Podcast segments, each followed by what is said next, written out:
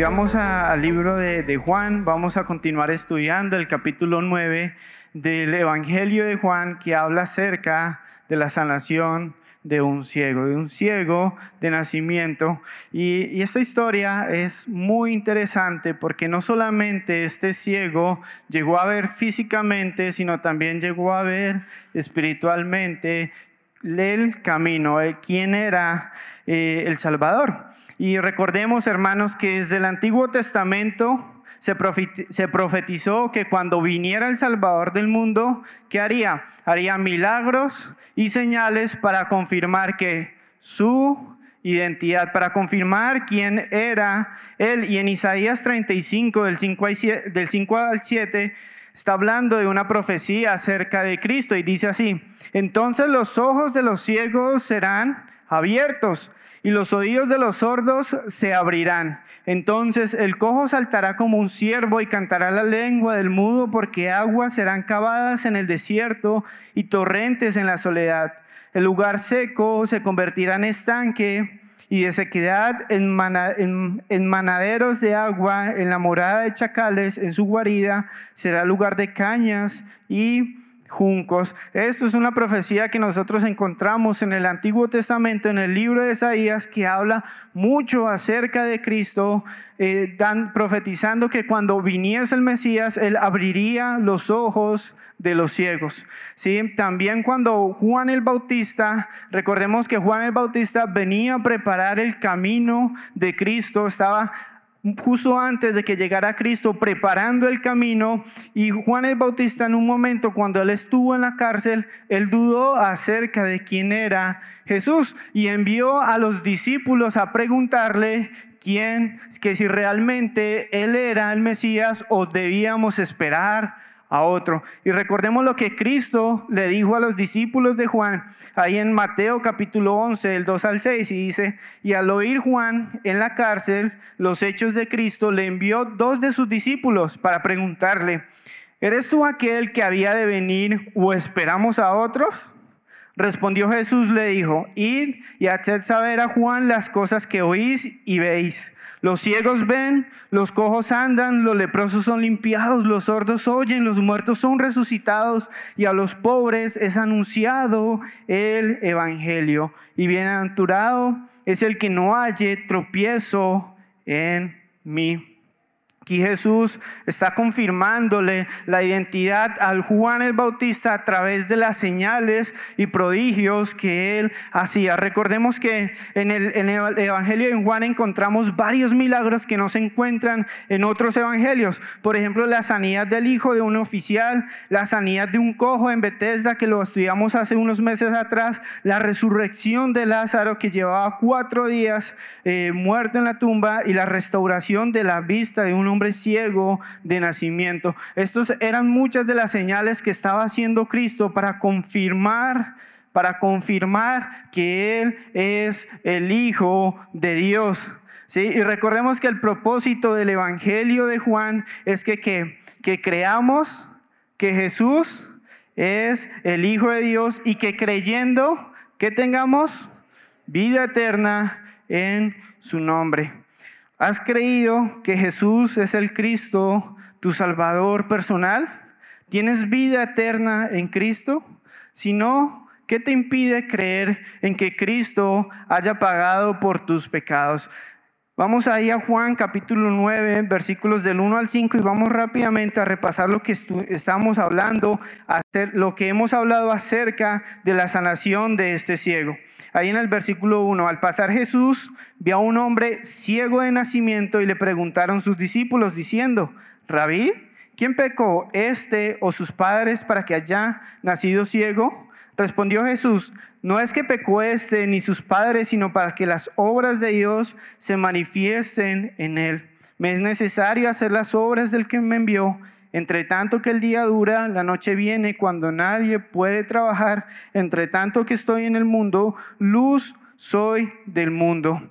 Aquí recordemos rápidamente lo que hemos estado estudiando acerca de estos pasajes, que primero Jesús se detuvo y tuvo misericordia del ciego, mientras que sus discípulos estaban preguntando acerca de doctrina, Jesucristo tuvo misericordia de este ciego. También recordemos que antes de que Jesús sanara a este ciego de nacimiento, le dio una lección importante a sus discípulos.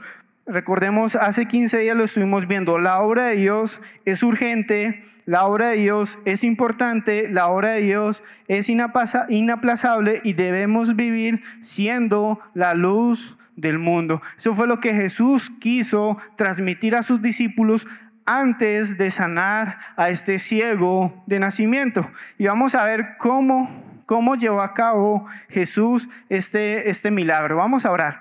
Padre, te damos gracias por tu palabra. Gracias porque es viva y eficaz y más cortante que toda espada de doble filo. Ayúdanos a abrir nuestra mente y nuestro corazón para entender las maravillas que hay en tu ley. Ayúdanos a verte esta mañana claramente, a ver al Salvador que murió en la cruz por nuestros pecados, a reconocerte como el Hijo de Dios, el Dios hecho carne viviendo entre nosotros para darnos vida eterna. Abre, nuestra mente, oh Cristo, abre nuestro corazón para recibirte tal y como eres, para ver quién eres en realidad y cuán grandioso has hecho para salvarnos a nosotros, para pasarnos de la ceguera a la, a la luz, para pasarnos de la oscuridad a la luz. Ayúdanos, Señor, a verte hoy. Que todos podamos contemplar tu majestad, que todos podamos contemplar tu santidad y cuán bueno, cuán poderoso eres, Señor. Bendice esta mañana nuestras vidas a través de la predicación de tu palabra, Señor. Te lo pedimos en Cristo Jesús. Amén. Bueno, hermanos, después de que Jesús diera la lección a sus discípulos, Él hizo el milagro de, la sanación de este ciego. Y vamos ahí a Juan capítulo 6, versículos 7 y 8. Yo quiero que notemos eh, y revivamos esa historia. Dicho esto, escupió en tierra e hizo lodo con la saliva y untó el lodo los, y untó con el lodo los ojos del ciego y le dijo, ve a lavarte en el estanque de Siloé, que traducido es enviado. Fue entonces y se lavó y regresó viendo. Ustedes se han preguntado por qué usar saliva para hacerlo y así curar a este ciego. Estábamos hablando hace ocho días o hace quince días con una hermana de la escuela dominical y ellos eh, prepararon una actividad muy bonita para los niños. ¿sí? Era usar algodón y usar un poco de agua que había en un balde y ponerlo en los ojos de los niños pues para simular que ellos estaban, que no podían ver. ¿sí? Entonces los niños en un momento preguntaron, maestra, ¿y qué es lo que está en ese balde está, ¿hay agua o hay saliva? Entonces ellas dijeron, no, pues toda la noche pasamos ahí botando saliva en el balde y los niños, wow, qué asco, yo no quiero ponerme eso, pero ellos dijeron, bueno, eso es eso, eso es mentira, es agua que pusimos en el balde para poder mojar los algodones. Pero imagínense por un momento las personas que estaban viendo este, este, suceso, eh, este ciego posiblemente estaba donde había más tránsito de gente, multitudes de gente ahí pasando por el lado del ciego y llega Jesús, le ve y empieza a hablar con sus discípulos. Él no está viendo realmente quién está ahí, solamente escucha quizás Jesús, quién pecó, este o sus hijos o, sus padres. Entonces eh, Jesús qué hace? Le explica a sus discípulos, empieza a escupir, a escupir saliva en la tierra y a formar lodo. ¿Ustedes qué pensarían de una persona que está haciendo eso? Le daría a uno como, como rebote, ¿cierto? Le daría a uno como, como asco ver ahí que alguien está escupiendo y haciendo con el dedo quizás o con la mano, haciendo un lodo, ¿para qué? Para untarlo en los ojos de una persona. Hermanos, eso para nosotros es algo desagradable ver eso, ¿cierto? Es algo desagradable. Pero saben, hermanos, el plan que Dios ideó y ejecutó, ejecutó para salvar al pecador es locura para algunos. El plan que Dios ideó y ejecutó es locura para algunos, pero es sabiduría de Dios. A veces Dios usa los métodos menos inusuales para hacer grandes cosas. Y si nosotros miramos eh, realmente lo que sucedió en la cruz para el mundo ahí afuera, es locura. ¿Por qué? Pongámonos a pensar por un momento en cómo sucedieron las cosas eh, desde que nació Cristo. Si Cristo, eh, si Dios hubiese querido que Cristo naciese en un palacio con riquezas, con mucho oro, con, con toda la gloria de este mundo, lo hubiese podido hacer, amén, ¿cierto? Pero Él nació en un pesebre, nació a través de una familia humilde, ¿sí? El, padrastro o, el, aquel tiempo el responsable legal de Jesús era quien un carpintero. ¿De dónde? De Nazaret, que era la gente menos, eh, más despreciada por la sociedad ahí entre los judíos. Y aún así Dios usó a Jesús para cumplir el plan de salvación. Dios usa cosas que al mundo le parecen ridículas. Y ahí en 1 Corintios capítulo 1, versículo 18 dice, porque la palabra de la cruz es locura a los que se pierden. Esa palabra locura quiere decir un pensamiento ridículo. Hay para el eh, para el mundo allá afuera, el que Cristo haya muerto en la cruz para pagar por los pecados de toda la humanidad. Hay personas que dicen que eso es un pensamiento ridículo. Pero para nosotros, ¿qué es, hermanos? Poder de Dios, amén. Poder de Dios, amén. ¿Tú crees que el Evangelio es poder de Dios o es un pensamiento ridículo? ¿Qué crees acerca del Evangelio? ¿Qué crees acerca de lo que Cristo hizo por ti en la cruz? Ni siquiera te has puesto a pensar en el plan de salvación de Dios, en el plan de salvación que Dios ideó. Hermanos, después de que este ciego tenía lodo en sus ojos eh, eh, y de pronto las personas estaban burlando ahí alrededor de porque a una persona estaba untando lodo en sus ojos con la saliva que había hecho. Yo quiero notar lo que hizo este ciego. ¿Cuál fue la instrucción de Jesús? Ve y lávate, ¿cierto? Fue entonces y se lavó y regresó viendo y regresó viendo. A veces nosotros pensamos que quizás él estaba ahí sentado al, lado del estanque o estaba el agua ahí y sacó el agua y se la untó así, pero imaginemos por un momento, él tuvo que pararse de donde estaba ahí sentado recogiendo limosnas o, tuvo que tomar su bastón para poder dirigirse varios metros hasta llegar al estanque de Siloé, hasta llegar al estanque de Siloé. Eso no era fácil para una persona ciega caminar ahí por las calles y poder llegar al estanque donde Jesús le había enviado a lavarse los ojos. Pero este ciego, este ciego fue obediente a Cristo. Este ciego fue obediente a Cristo y su vida fue transformada, hermanos. Su vida fue cambiada por la obediencia a Cristo. A pesar que no sabía exactamente quién era Cristo, él fue obediente al mandato que Cristo le hizo. ¿Cuál es tu respuesta al Evangelio? Quizás has escuchado muchas veces acerca del Evangelio, que Cristo murió en la cruz por tus pecados, que Cristo resucitó al tercer día, que Cristo ahora está a la diestra del Padre y que Él quiere salvarte, pero ¿cuál es tu respuesta en cuanto al Evangelio? ¿Realmente has obedecido al Evangelio? ¿Has obedecido al Evangelio? Entonces, después de que este, este ciego fue allá al estanque y se limpió el lodo que tenía en sus ojos, quizás cuando abrió los ojos y vio por primera vez en su vida agua, vio por primera vez en su vida cómo eran físicamente las personas, cuando por primera vez vio un árbol, las montañas, la tierra y todo eso, me imagino la, la la alegría que a él le dio el poder ver todas esas cosas, todas las maravillas de Dios. Amén.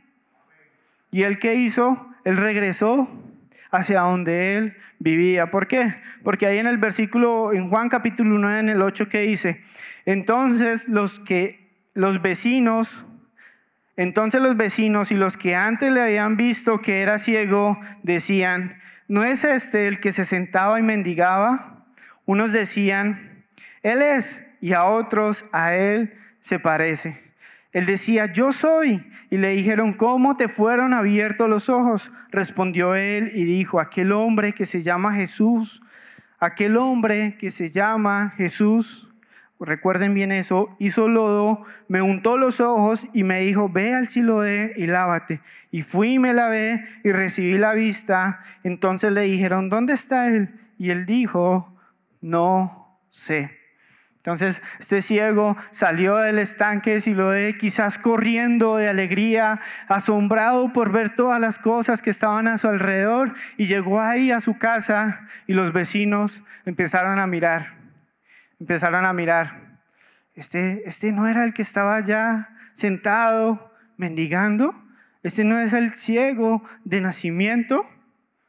¿Y qué? ¿Qué le pasó? ¿Qué le pasó a este ciego? Empezaron a preguntarse. ¿Y algunos qué? Algunos dudaban. Algunos dudaban. Unos decían, Él es. Y a otros, a Él se parece. Había disensión ahí entre los vecinos de aquel ciego. Pero como primer punto, hermanos, los vecinos no veían más allá del pasado. Los vecinos no veían más allá del pasado, ellos solo podían recordar aquel que mendigaba, aquel pobrecito ciego que estaba ahí sentado recibiendo monedas, viviendo de las, de las, de las ofrendas de las personas, de las limonas que daban las personas.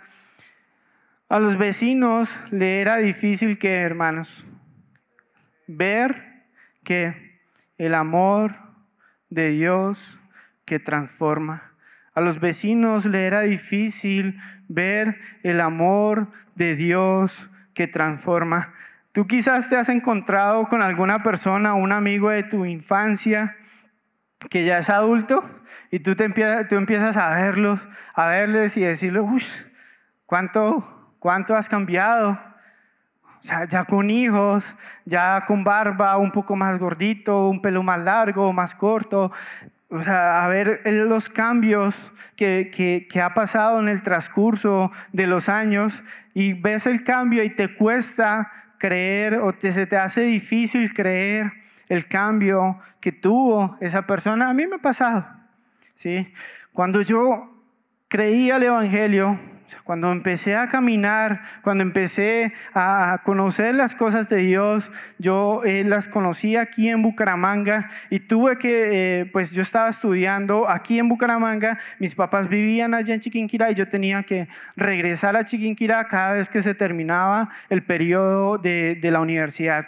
Y yo pues eh, empecé a conocer las cosas de Dios y fui a mi casa y me encontré con mis amigos de, de, de, toda la vida y empecé a hablarles y a decirles, mire, conocí de Cristo, conocí de su amor, conocí de, de, que ahora hay cosas que no podemos hacer porque no le agradan a Él. ¿Saben qué empezaron a decir? A burlarse, ¿sí? Yo empecé a decirles, mira, o sea, Dios no le, no le gusta que eh, nosotros estemos mirando a una mujer con codicia. ¿Y qué hacían? Se burlaban. Se burlaban. Hasta el día de hoy, esos amigos con los que yo pasaba, esos vecinos con los que yo estaba, miran y algunos se burlan. ¿sí? Algunos se burlan porque ellos no podían ver más allá de una transformación, no podían ver más allá de, de un cambio, hermanos. Y recordemos, hermanos, el Evangelio es que poder de Dios para salvación. Ahí en Romanos 1.16, porque no me avergüenzo del Evangelio, porque es de Dios para salvación, eh, poder de Dios para salvación a todo aquel que cree, al judío primeramente y también al ciego. El Evangelio tiene el poder para hacer las cosas, las cosas, las cosas. El, el Evangelio tiene el poder para qué, hermanos? para salvar, pero también tiene el poder para qué? transformar, hermanos. El Evangelio tiene poder para transformar. De modo que si alguno está en Cristo, nueva criatura, y las cosas viejas pasaron, he aquí todas son hechas nuevas. Hermanos, tenemos que tener una doble visión. ¿Qué es una doble visión? Cuando miras tú a una persona que está andando mal, que realmente esto está viviendo una vida de pecado, una vida que eh, dominada por el maligno, ¿tú qué piensas? ¿Tú qué piensas? Quizás cuando bajas ahí al café a apoyar al hermano José Nelson y ves ahí a las personas que están fumando o a los niños que están ahí ya empezando a usar armas, usando drogas, ¿tú qué piensas? ¿Que ya no hay salvación para ellos? que el Evangelio no puede hacer algo en sus vidas? Hermanos, tenemos que tener doble visión. ¿Qué es tener doble visión? Es ver, bueno, Él está pasando por esta situación, pero yo sé que mi Dios puede transformar esa vida y usarla para su gloria. Amén. Hermanos, eh, estuve hablando con el pastor Aaron esta semana y él me, me, dice que estuvo en una conferencia o está en una conferencia, no sé si está en estos momentos o ya salió bueno. Él me dice que estuvo eh, con compañeros, con un misionero que es eh, misionero a Nigeria. Y él contaba su testimonio y sabe cómo, cómo él fue ganado. Él era un niño de un barrio de, de escasos recursos donde iba un bus a recogerlos y los llevaba a la iglesia. Y él, por medio de ese ministerio, pudo llegar a conocer de Cristo. Y ahorita es misionero en Nigeria y ya ha abierto más de 10 iglesias allá en Nigeria. ¿Por qué? Porque personas tuvieron doble visión, porque personas vieron que podían, eh, eh, esos niños o esas personas, Dios las podía transformar y las podía usar para su gloria. Amén, tengamos doble visión, hermanos. No seamos como esos vecinos que decían, pues, ¿será que sí? Que dudaban de que Dios puede transformar. Amén. Vamos ahí a Juan capítulo 9, del 13 al 34. Vamos a leer un, un texto un poco largo, pero yo quiero que no perdamos ningún detalle de lo que eh, eh, Juan nos narra en esta historia.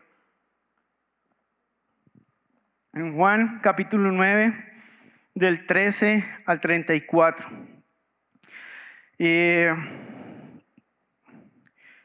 acá.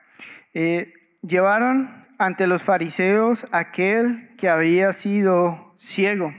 14. Y era día de reposo cuando Jesús había hecho el lodo y le había abierto los ojos. Volvieron pues a preguntarle también los fariseos cómo había recibido la vista. Él les dijo, me puso lodo sobre los ojos y me lavé y veo. Entonces algunos de los fariseos decían, ese hombre no procede de Dios porque no guarda el día de reposo. Otros decían, ¿cómo puede un hombre pecador hacer estas señales? Y había disensión entre ellos. Entonces volvieron a decirle al ciego, ¿qué dices tú del que te abrió los ojos? Y él dijo, que es profeta.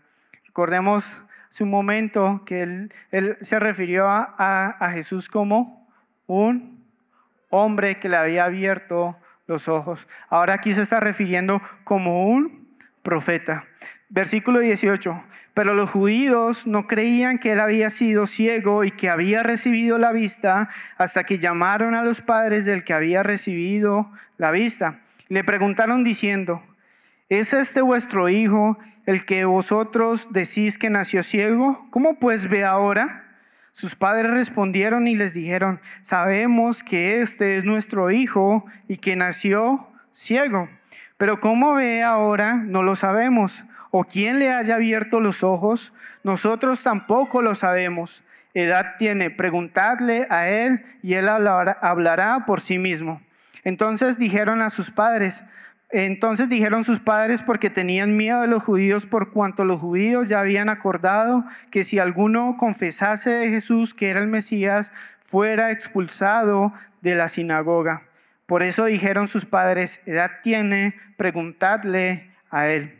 Entonces volvieron a llamar al hombre que había sido ciego y le dijeron, da gloria a Dios, nosotros sabemos que ese hombre es pecador. Entonces él respondió y dijo, si es pecador, no lo sé. Una cosa sé, que habiendo yo sido ciego, ahora veo. Repitamos eso, que habiendo sido ciego, ahora veo. Le volvieron a decir, ¿qué te hizo? ¿Cómo te fue abierto los ojos?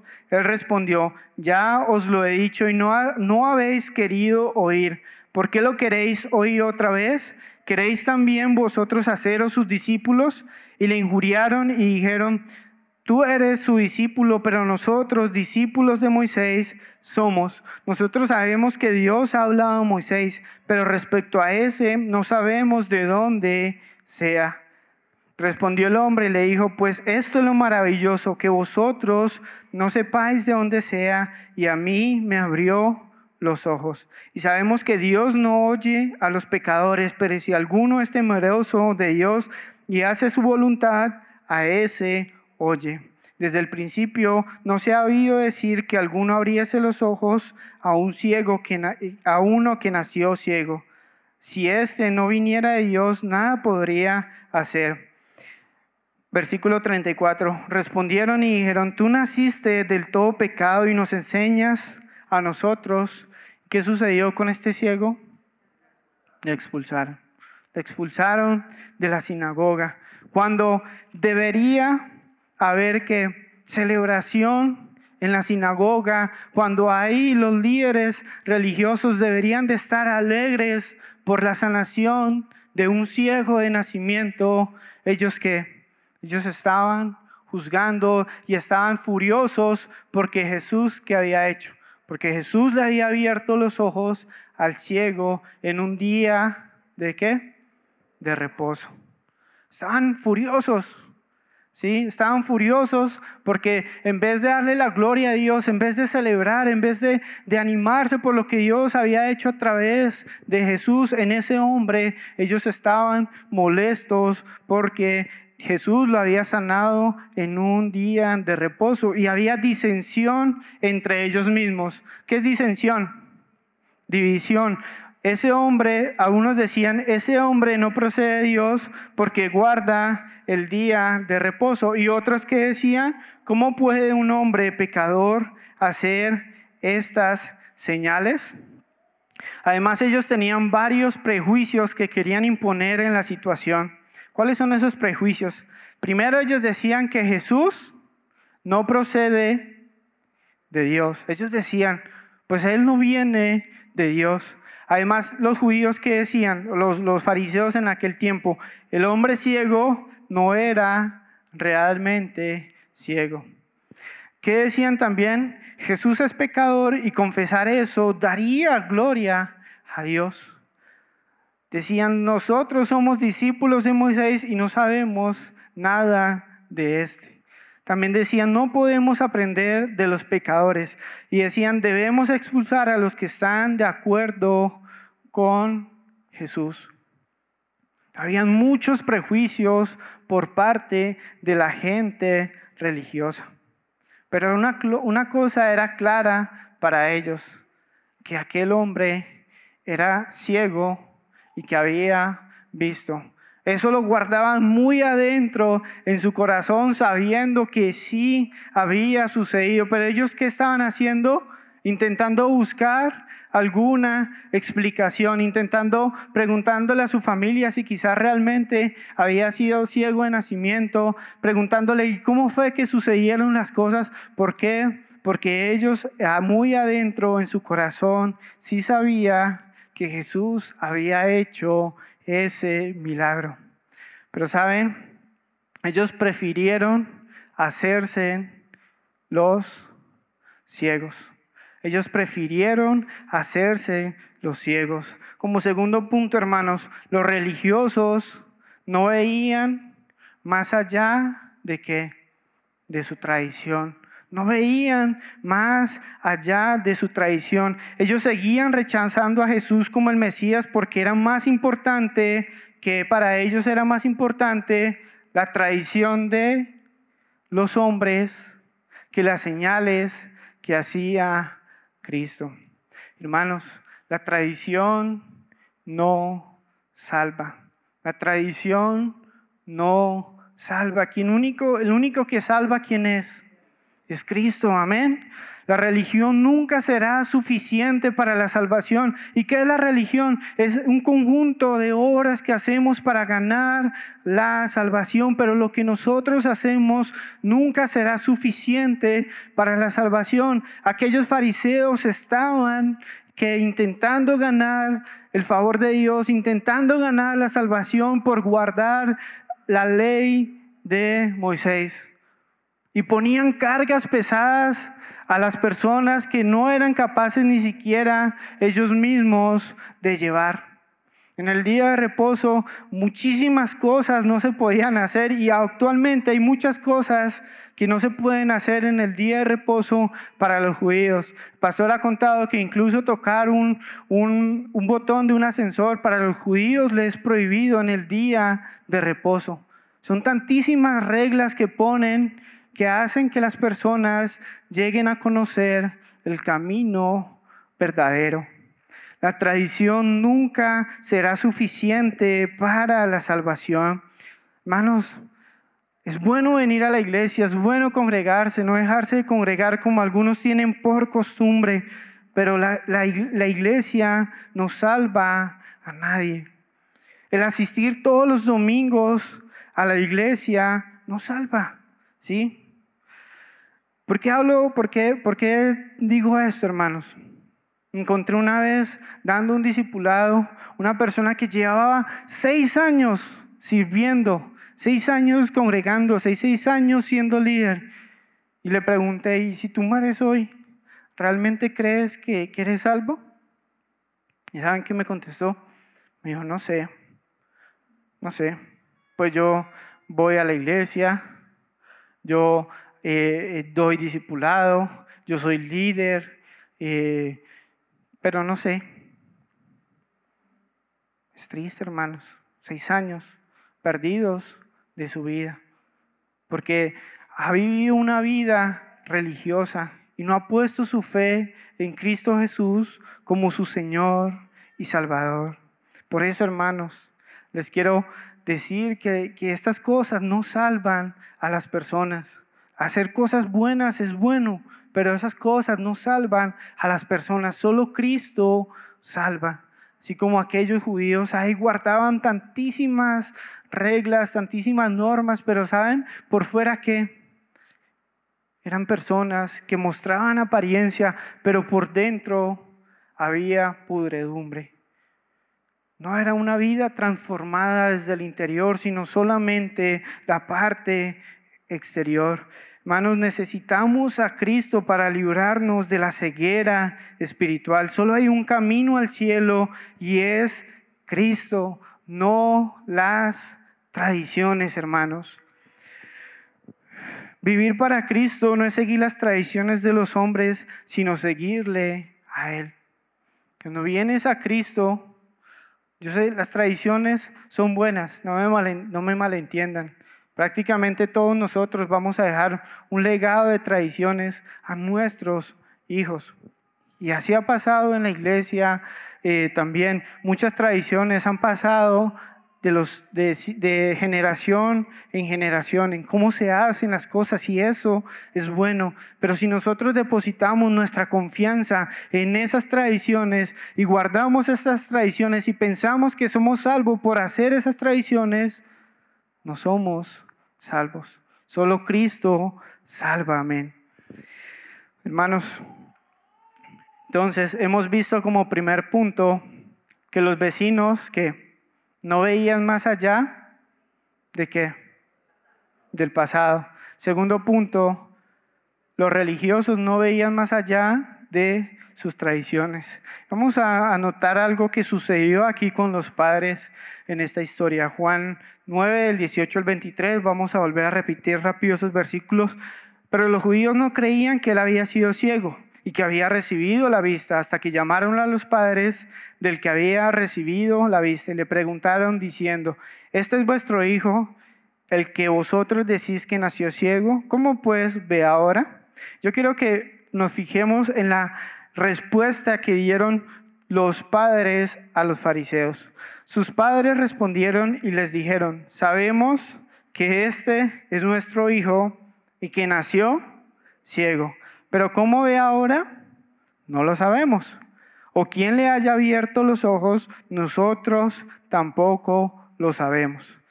Quizás uno podría decir, de pronto no estaban en el momento en que Cristo abrió, eh, hizo el milagro, pero recordemos que muy posiblemente él ya había ido ahí a su casa, ya se habían enterado sus padres de cómo realmente le había abierto eh, Jesús los ojos a este ciego, pero ellos que dijeron, nosotros tampoco lo sabemos. Edad tiene. Eh, preguntarle a él y él, él hablará por él mismo. Versículo 32 digo 23. Esto dijeron sus padres, porque, ¿qué? Tenían miedo de los judíos. Esto dijeron sus padres porque tenían miedo de los judíos, por cuanto los judíos ya habían acordado que si alguno confesase que Jesús era el Mesías, fuera expulsado de la sinagoga. Por eso dijeron sus padres, edad tiene preguntarle a él les era difícil reconocer que Cristo era quien le había sanado. ¿Por qué? Por miedo a los judíos. Porque ellos temían que también ser expulsados de la sinagoga. Y ser expulsados de la sinagoga implicaban dos cosas. Ser excluidos de la vida social ahí donde estaba la sinagoga, o sea, ser rechazados por la sociedad eh, en aquel tiempo y también ya no podían tener una vida religiosa ahí con los de la sinagoga. Recordemos que la sinagoga, ¿qué es, hermanos? Es el, templo donde se hacen las reuniones, judías. Y la persona que confesaba que Cristo era el Mesías era expulsado. O sea, tenía que olvidarse de su vida social y de sus amigos, de, eh, de, de, poder ir a la sinagoga, escuchar la palabra de Dios. Y en aquel tiempo era un poco diferente. ¿Por qué? Porque no todos tenían esta, esta palabra ahí en sus manos. Era muy difícil tener partes de la escritura en aquel tiempo, donde se escuchaba acerca de la ley de Moisés, acerca de los profetas, era en la sinagoga. Era prácticamente que ellos fueran expulsados de, de las amistades, de la vida social y de la sinagoga. Para ellos le era difícil decir que Cristo había sanado a su hijo. Sea, ellos prefirieron negar la obra de Cristo que confesar a Cristo por miedo a los fariseos. Como tercer punto, hermanos, los padres no veían más allá de su miedo. Los padres no veían más allá de su miedo. Muchos tenían miedo de confesar a Cristo por causa de los fariseos porque amaban más la gloria de Dios, digo, la gloria de los hombres. En Juan capítulo 12, 42 y 43 dice, con todo eso, aún de los gobernantes, muchos creyeron en él, hablando del, milagro que hizo Jesús con Lázaro. ¿Qué pasó con los gobernantes cuando Jesús hizo ese milagro? Muchos creyeron en él. Pero ¿qué pasó? Por causa, pero a causa de los fariseos no lo confesaban para no ser expulsados de la sinagoga, porque amaban más la gloria de los hombres que la gloria de Dios. Ellos prefirieron callar, ellos prefirieron omitir que confesar que, Cristo era el Mesías por temor a ser expulsados de la sinagoga, por temor a los hombres. Hermanos, recordemos la promesa que Cristo hizo, que si nosotros le confesamos delante ¿De qué, hermanos? Él nos confesará. Gloria a Dios, hermano. Gloria a Dios. Pero muchos no confiesan a Cristo por miedo a las personas, por miedo a las reacciones que pueden tener ahí nuestros amigos. Quizás no decimos, yo creo en Cristo, yo creo que Él es el Mesías, yo creo que Él es el Señor, yo creo que ese es el Salvador de mi vida. Y no lo dicen por miedo a ser rechazados en el trabajo, en la familia, en los amigos. Pero hermanos, recordemos, ¿a quién debemos temer? ¿A los que matan el cuerpo o a los que matan el alma? Ahí en, en, Lucas capítulo 12, del 4 al 5, más yo más os digo, amigos míos, no temáis a los que matan el cuerpo y después nada más pueden hacer, pero os enseñaré a quién debéis temer. ¿A quién debemos temer? Temed aquel que después de haber quitado la vida también puede echar en, también, también tiene poder de echar en el infierno. Sí, os digo, a este temed. El único que debemos temer es a nuestro Dios. Amén. No a los hombres, no a las críticas, no a las cosas que nos pueden decir por causa de nuestra fe. Es preferible confesar a Dios aquí en la tierra y no ser echado en el infierno que, ganar la gloria de los hombres que es pasajera y toda nuestra alma se pierda ya en el infierno. Es triste, hermanos, es triste porque hay muchas personas que no llegan a Cristo, no llegan a conocerle por miedo a las opiniones públicas, por miedo a lo que pueden decir de mí, por miedo a lo que pueden hablar de mí. ¿Qué pasa si se burlan de nosotros, hermanos? ¿Qué pasa si, si un día te escupen a ti en la cara por predicar el Evangelio? ¿Qué pasa si un día te abofetean a ti por hablarles de Cristo? ¿Qué pasa de eso? Yo quiero, hermanos, eh, leer una historia. Es uno de mis libros favoritos. Se llama Radical. Eh, Dios quiera, podamos algún día hacer una serie sobre, sobre, sobre este tema. Pero, hermanos, eh, en, otras, en otras partes del mundo se vive se vive algo mucho más intenso que unas simples burlas. Y yo quiero leer esta historia, este, este, testimonio que está ahí en el libro, en la página 129, dice así. No es fácil olvidar el testimonio de Sail. Él y su esposa crecieron en hogares musulmanes en India. Ella se entregó, ella se entregó a Cristo y luego le presentó a Cristo a Sail. Sin embargo, en cuanto sus familias descubrieron que se habían vuelto cristianos, los obligaron a huir de la comunidad a riesgo de sus vidas. En los años siguientes, crecieron en Cristo y creció su deseo de que su familia conociera al Señor.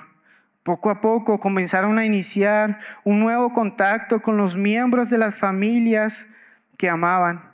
Y poco a poco los miembros de su familia comenzaron a responder. Ellos tuvieron que salir de su casa porque sus padres no les dejaban ser cristianos. Los musulmanes echan a sus hijos cuando dicen que son cristianos.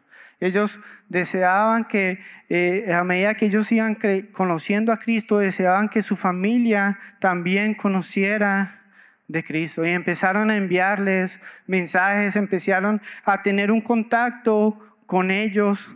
Mira qué pasó. Con el tiempo recibieron de vuelta a Sail y a su esposa en la comunidad. Y a juzgar por las apariencias, todo iba bien. Entonces un día Sail dejó a su esposa para que comiera con su familia mientras él iba a estar con la suya. Su esposa se sentó a la mesa con su familia y comenzó a beber a comer. Y a los pocos minutos estaba muerta. Sus propios padres la habían envenenado. Sus propios padres la envenenaron por decir, yo sigo a Cristo. por confesar a Cristo como su Señor y Salvador. Es triste, hermanos, la persecución que se vive en otras partes del mundo. Eso es una, una historia real, no es una ilustración, es una historia real. Y así como esta historia eh, de cuento, hay muchas ahí en el libro. Y es doloroso, hermanos, porque vemos la comodidad de la iglesia aquí en Colombia.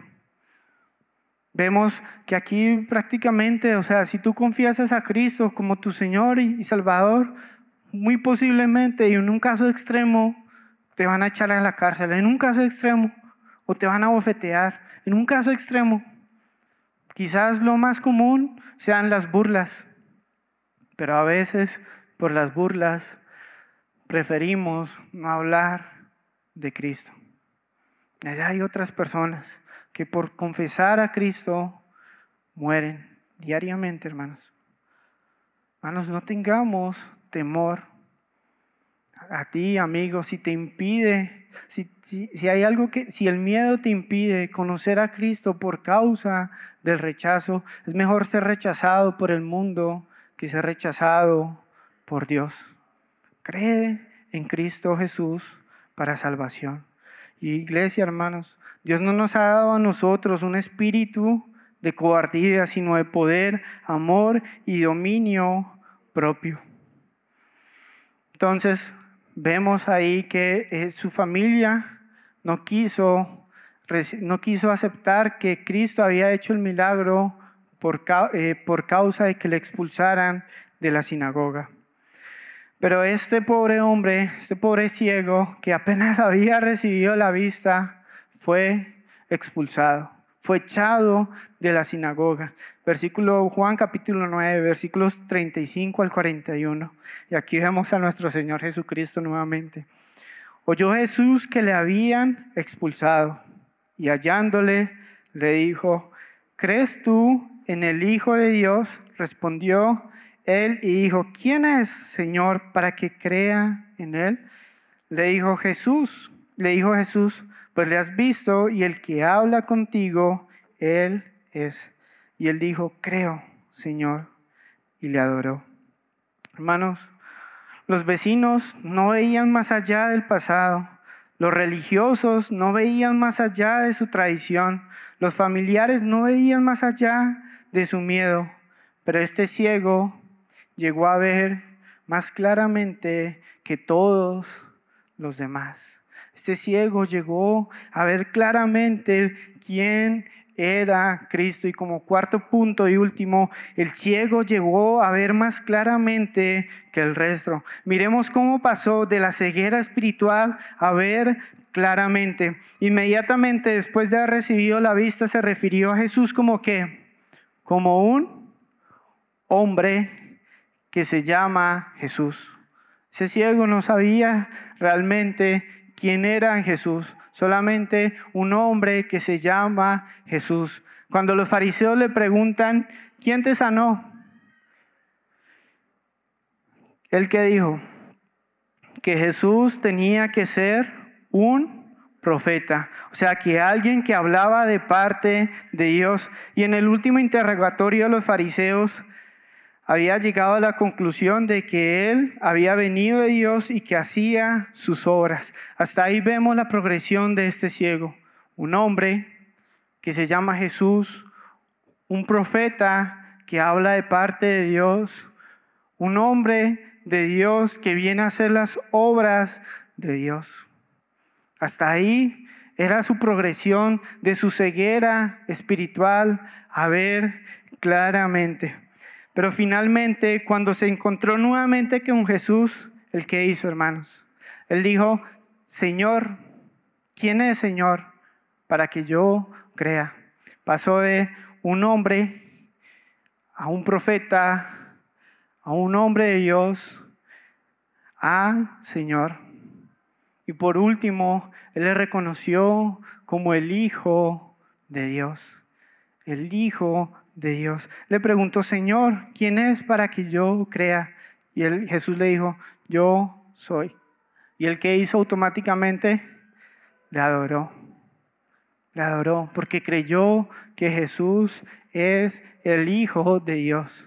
Y Jesús recibió la adoración de aquel ciego. Cuando vemos que los ángeles, que las personas intentan adorar a los ángeles, los ángeles que dicen, no me adores. Cuando lo intentaban los hombres esto, adorar a los apóstoles, ellos decían, no me adores porque yo también soy hombre. Pero cuando este ciego cayó y adoró a Cristo, Él le permitió que le adorara porque Él es Dios y merece toda la adoración. Amén el Hijo de Dios. Hermanos, la ceguera espiritual es no reconocer que Jesús es el Hijo de Dios, que es el único camino a la salvación. Esa es la verdadera ceguera espiritual. Esa es la verdadera ceguera espiritual. No reconocer que Jesús es el Cristo, el Hijo del Dios viviente. ¿Qué crees tú de Jesús? ¿Qué crees tú de Jesús? ¿Un, buen hombre? ¿Un profeta? ¿Un hombre que viene de parte de Dios? ¿O realmente crees que es el Hijo de Dios y merece toda la adoración? ¿Qué crees acerca de Cristo? Hermanos, venir a la iglesia, vivir una vida de cristiano, no salva a nadie. Solo, solo la persona es salva cuando reconoce que Cristo pagó por sus pecados y que Cristo es el Hijo de Dios que da vida eterna. Amén. Para concluir, vamos a concluir prácticamente con la conclusión que Jesús hizo en toda esta historia. Dijo Jesús en el versículo 39, dijo Jesús, para juicio he venido yo a este mundo, para que los que no ven, vean, y los que ven, sean cegados. Entonces algunos de los fariseos que estaban con él al oír esto le dijeron, ¿acaso nosotros también somos ciegos? Jesús le respondió, si fuerais ciegos no tendríais pecado pero ahora porque decís vemos, vuestro pecado permanece. Dos grupos acá, los que no ven, ven, y los que ven serán cegados. ¿Qué hacía referencia Jesús con esto, con esto que quiso explicarle ahí a los fariseos? Hermanos, los que reconocen la ceguera espiritual verán a Cristo. Los que reconocen la ceguera espiritual verán a Cristo. ¿Qué es reconocer la ceguera espiritual? Mateo 5:3, bienaventurados los pobres en espíritu, porque de ellos es el reino de los cielos. Es reconocer que mis obras, mi vida, todo lo que yo pueda hacer en este mundo nunca será suficiente para ganar la salvación es reconocer que yo vivo en pobreza espiritual, yo estoy ciego y necesito de la luz que es Cristo. Y este ciego reconoció la necesidad de Cristo y le adoró. Pero los fariseos, ¿qué hacían? Se creían que veían, se creían que estaban en la luz, pero ellos fueron enseguecidos aún más por causa de pensar que ellos podían ganar la salvación por medio de sus tradiciones. Es triste, hermanos. Los que son autosuficientes y religiosos seguirán en la condenación. Los que son autosuficientes y religiosos será, seguirán en la condenación. Y, como dijo Cristo, son ciegos, guías de ciegos. ¿Por qué? Porque creen que son buenos y porque no necesitan de Cristo. Una persona que reconoce su ceguera espiritual, reconoce que no puede ser salvo por sí mismo y que necesita al Salvador, que es Cristo Jesús, nuestro Señor. Amén, hermanos los vecinos, los religiosos y los familiares quedaron más ciegos que el ciego. Ellos quedaron más ciegos que el ciego. Por su, porque ellos tenían temor, porque ellos amaban más sus tradiciones, porque ellos no podían ver más allá del poder de Dios para transformar una vida. Quiero hacerte una pregunta en esta mañana. ¿Es usted ciego? ¿Es usted ciego espiritualmente? ¿Realmente reconoces tu pobreza espiritual y reconoces que necesitas a Cristo? ¿O eres autosuficiente? Si realmente crees que eres un ciego, cree y recibe la vista que te da Jesús. Cree, cree, cree que Él puede transformar tu vida, cree que Él, cree que Él puede darte vida eterna. Cristiano, ¿has recibido su vista? No perdamos lo maravilloso que es el amor de Dios. Repitamos esto últimamente, digo como último, habiendo sido yo ciego, ahora veo. Habiendo sido yo ciego, ahora veo. Vamos a orar, Padre. Pueden encontrarnos en la página web iglesiaagape.com o también en las redes sociales Iglesia BGA. Estamos para servirles. Espero que de alguna forma ustedes puedan llegar a conocer el amor que sobrepasa todo amor, el amor de Dios, el amor ágape.